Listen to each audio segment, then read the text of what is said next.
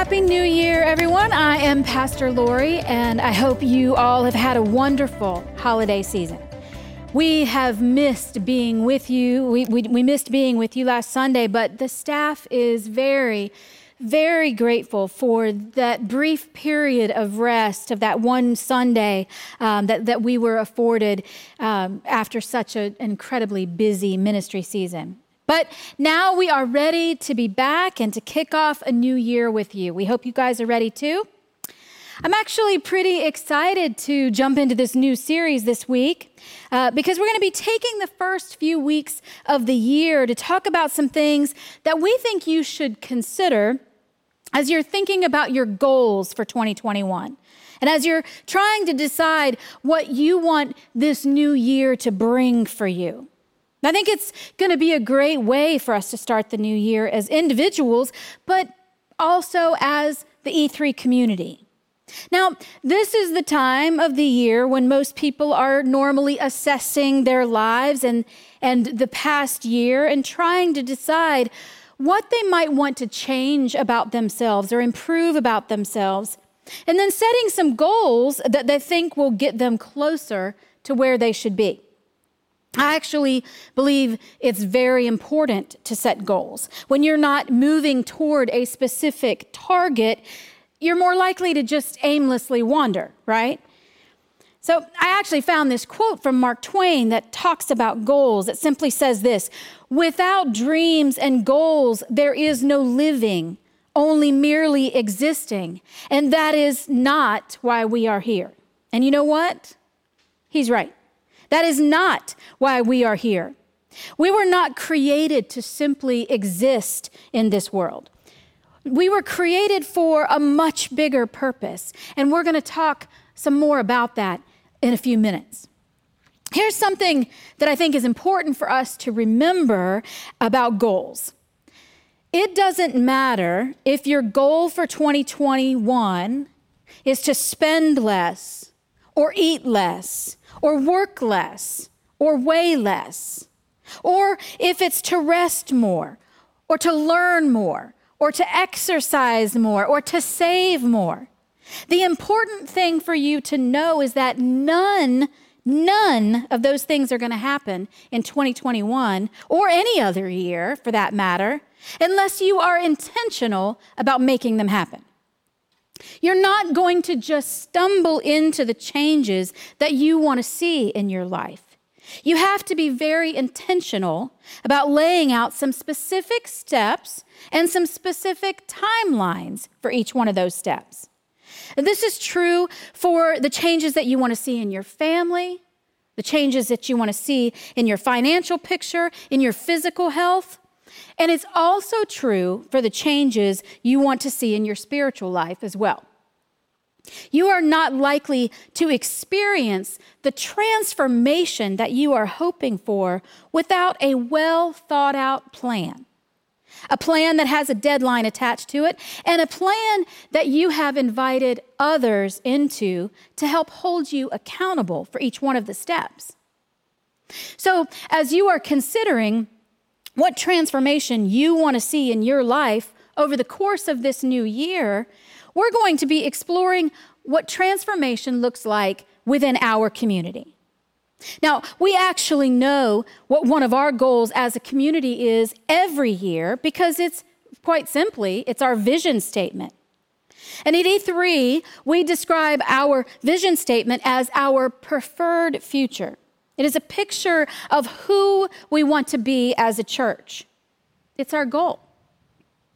And at E3, our vision statement is this it's that we will be an irresistible community of radically transformed disciples dwelling at the intersection of deep faith, authentic community, and emerging culture. You guys have heard us say it before. We're going to keep saying it until everybody has it. We think it's important. This is who we want to be. So, through our first series of this year, we're going to unpack that vision statement to see what it means for our church and what it means for each one of us as part of the irresistible community.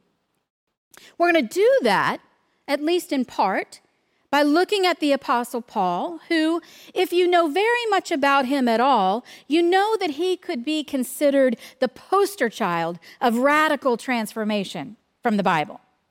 We're going to take a look at his life and some of his teachings to hopefully draw out what a community of radically transformed disciples looks like as we enter this new season and this new year at E3. Now, we've titled this series Dangerous Intersections, and we did that with a couple of things in mind. First, we really wanted to grab your attention. Our interest as people is always piqued when we hear the word dangerous, right? I mean, it grabs us and makes us stop and pay attention. Dangerous. But the second reason is that we've titled it Dangerous Intersections is because we believe that when the local church is a community of radically transformed disciples who are dwelling at the intersection of deep faith, authentic community, and emerging culture that we are living in, the impact on the world around us should be huge. So when we say dangerous, we mean hold on to your hats, folks, because something big is about to happen. You see, to a lot of people, it can seem dangerous and even a little scary to be a part of something that's bigger than themselves. To be part of something that has a huge impact or the potential to have a huge impact on the world around them, even if it's a really great thing. But that is exactly what our goal is here at E3 this year and every year. It's to make an impact on the world around us by leaning into the radical transformation that has happened within us, and then to invite others to join us in doing that. So, as I mentioned throughout the series, we're going to be taking a look at the life of Paul and on this first week, we're going to start with a quick look at just who this guy Paul was. The first thing that I want you to know is that Paul is also sometimes referred to as Saul in the Bible. And he could be described by some as public enemy number one to the Christians of his time. He was Jewish and a member of the Pharisees, which were known to be very strict keepers of the law. The law being God's law, plus a lot of other laws that the Pharisees added to God's law. Paul was actually quite religious and he knew the Bible very well. But because of that, he viewed the Christian movement as a dangerous threat to Judaism. So he actively pursued and persecuted Christians. He witnessed and even approved and condoned the stoning death of Stephen, who was an outstanding leader and teacher in the Christian movement. Seriously, Paul was not the guy you wanted to be around if you were a follower of Christ. As we heard in the verses from Acts 9 that were read for us a little bit ago, this, uh, earlier this morning, in Paul's pursuit of Christ's followers, he asks for and receives permission to head to Damascus, which is an area near Jerusalem. And he wants permission to go there with the purpose of capturing and arresting as many Christians as he could while he was there and all along the way. But on his way to Damascus, Paul has this powerful encounter with Jesus, the very object of Paul's anger and even hatred. The text said that after he speaks to the one and only Jesus, Paul becomes blind and doesn't eat or drink anything for the next three days. Paul's vision is then restored by a disciple of Jesus named Ananias, who, got, who Jesus uh, sent, who tells Paul that he was sent by the Lord Jesus himself to make Paul see again and also so that Paul would be filled with the Holy Spirit. Immediately, Paul is able to see again. He gets baptized right away, and then soon, very soon, begins preaching in the synagogues that Jesus is the Son of God. So, in a very short amount of time, Paul's mission in life goes from persecuting Christians for following Jesus to preaching that Jesus actually is the true Son of God and that everyone should lay down what they thought they knew and follow Christ. Paul goes on to write several letters to various churches all over the area. And those letters would later become part of the New Testament of the Bible that we read today. Suffice it to say, Paul comes away from this encounter with Jesus with his life radically transformed. His life has drastically changed. And now, instead of persecuting Christ followers, he not only becomes a Christ follower himself, but he becomes an early leader and missionary for the movement, teaching people about how to be more like Christ. So, what does it take to transform a heart to be more like Christ? Well, we can see through the life of Paul that it takes an encounter with Jesus and it takes the work of the Holy Spirit in our lives. No, our encounter with Jesus likely won't look like Paul's encounter on the road to Damascus, but it does begin with an encounter with Jesus. It begins with an encounter that calls us away from everything we thought we knew to a new life in and with Christ. And no matter how many goals we set, we simply can't do it on our own. Only God can bring radical transformation in us. But that doesn't mean that we aren't given some work to do as we go about the business of being a disciple of Christ. So, our vision for this community to be filled with radically transformed disciples of Jesus comes with some tools. Some tools to help us learn and grow together in a community tools to help us care for each other, Tur- tools to help us learn to lean on each other and to encourage and support each other. Tools that are meant to equip us for our discipleship journey. This is what E3 is about. It's what E3 has always been about making disciples of Christ.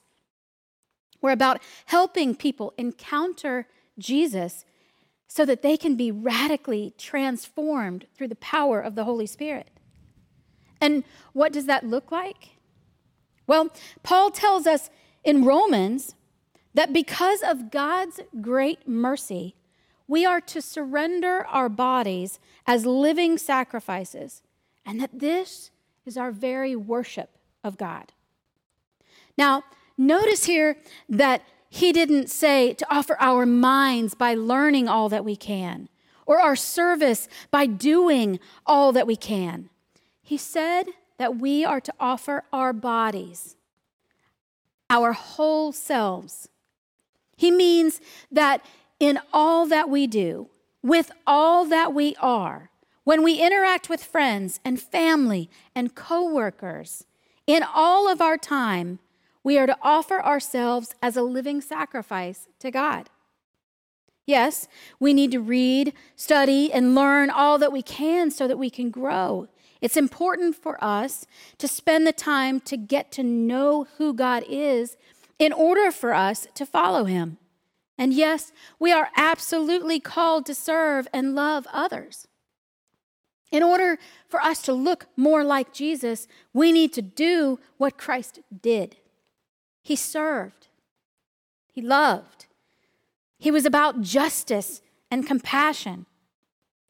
But we are also called to surrender our whole selves to God, to live like a radically transformed disciple, to continually make choices that reflect our discipleship, our love of Christ, our desire to be more like Him. Even for Paul, the experience wasn't a one time deal. There is a call for all of us as disciples to continually be pursuing our own radical transformation. And this journey may seem a little scary, it may even seem a little dangerous as we explore what it means for us to offer our whole lives, our whole selves as a living sacrifice to God. It will certainly require a deep faith in God. We've already learned that Paul was not one of the original followers of Christ, so he didn't have the firsthand accounts of the miracles and teachings of Jesus. He didn't get to spend every single day with Jesus like the disciples did. But this tells us something about the deep faith that Paul had. Even the disciples who were with Jesus 24 7 during his time here on earth, had their, they had their faith tested many times. Even knowing what they had learned and seeing what they had seen and witnessed with their own eyes, they still, the disciples still struggled with the, their faith, with their belief. Imagine how much harder it may have been for Paul to have this strong belief without that firsthand account, with no visible evidence or not as much visible evidence. And that's what faith is, right? Hebrews 11 1 tells us that faith is the substance of things hoped for, the evidence of things not seen. Paul needed to have an incredible and deep faith as he went out as a missionary and a preacher of the gospel message. He had to trust that it was what he had been called to do. He had to trust the one who was sending him, and he had to have faith that he would not be going alone. I imagine it would have taken a, very strong faith to go out into those battlegrounds. I mean, what were the people that he encountered supposed to think about this drastic change in Paul. How were they expected to listen to him? And how were they expected to trust him? He, after all, still looks like the man who was responsible for the death of a lot of Christ followers. And here he is now claiming to be one of them. The people that he encountered had to have been skeptical and at least a little bit afraid of him, right? I mean, they knew his past. So, how could they trust him? How could God really have called him, of all people? And don't we question ourselves like that sometimes? I know my past. How could God choose me? How could God want me? What could God do with someone like me? I think we can look at the teachings of Jesus and see that he understood that he would have to say it a thousand different ways in order for it to sink into our minds and our hearts that we are his beloved. For us to believe that regardless of the harshness of the world around us and what the world, how the world identifies us, that there is a greater life that belongs to us as we live as his disciples. And as disciples of Christ, we are the very presence of his love in a hostile world that is constantly changing, constantly challenging, constantly pushing and pulling us. And Paul's story of becoming a disciple of Christ is our story of becoming a disciple of Christ. We should always be about changing and evolving and radically transforming into being Christ like. We should spend our lives in the process of becoming disciples because we're never really done with that process. Radical transformation into a disciple is going beyond what the world says is normal. It's having a deep faith that will allow every part of our life to be shaped by the gospel. It means trying to walk and talk and act like Jesus every day and in every possible way. The goal should be that as we live out radical discipleship in our daily lives, that others will see it and be drawn to it. it should be attractive to those around us. Discipleship goes beyond just believing and puts action to what you are learning about Jesus. It puts action to our deep faith. Discipleship is carrying out the commands of Jesus in every way possible. Ephesians 4 says that we should be growing in every way to become more and more like Christ. A radical disciple is one who will take any action that results in making disciples and growing the kingdom, because that is what disciples do. They make other disciples. So, as you are considering your goals, your personal goals for 2021, I'm asking you to consider in that your own discipleship journey. Are you walking, talking, and acting like Jesus every day and in every possible way? Is your journey toward becoming more like Christ attractive and inviting to those around you? Does your discipleship journey look like it's intentional? Because a disciple of Christ lives with purpose. A disciple of Christ lives with purpose by having a passion and a desire to know Christ with the goal of becoming more like Christ. A disciple of Christ lives with purpose by showing extraordinary love for others, showing compassion and care for those in need, and pursuing justice for those who are oppressed. A disciple lives with purpose by being sensitive and submitted to the work of the Holy Spirit and by engaging in biblical community, staying connected, accountable, and involved in the body of Christ. A disciple of Christ lives with purpose by being generous with their lives, their time, their talents, and their treasures. And being a disciple of Christ who lives with purpose, lives with purpose by living their lives as examples of Christ so that others are drawn to Christ through the way that they live. Now, I happen to know, mostly from Facebook, yes, that's right, your pastor watches you on Facebook occasionally, so, be aware. I know that most of you are really, really, really excited to have 2020 behind us and are more than ready to start 2021. I totally get that. I'm with you. I'm ready too. But I want to just mention something that I myself needed to be reminded of as I flipped the calendar page over to the new year this, the, a few days ago. As bad as 2020 was, and it was really bad in a lot of ways, the calendar was never the culprit. 2020, yes, it brought chaos and stress unbelievable tragedy, more political division, more injustice, more pain, more unhealth, more anger, and more frustration. And for most people, it brought a great deal of fear. But the reality is this those things will not magically go away because you hung a new calendar on your wall. Some curse was not just magically broken on January 1st.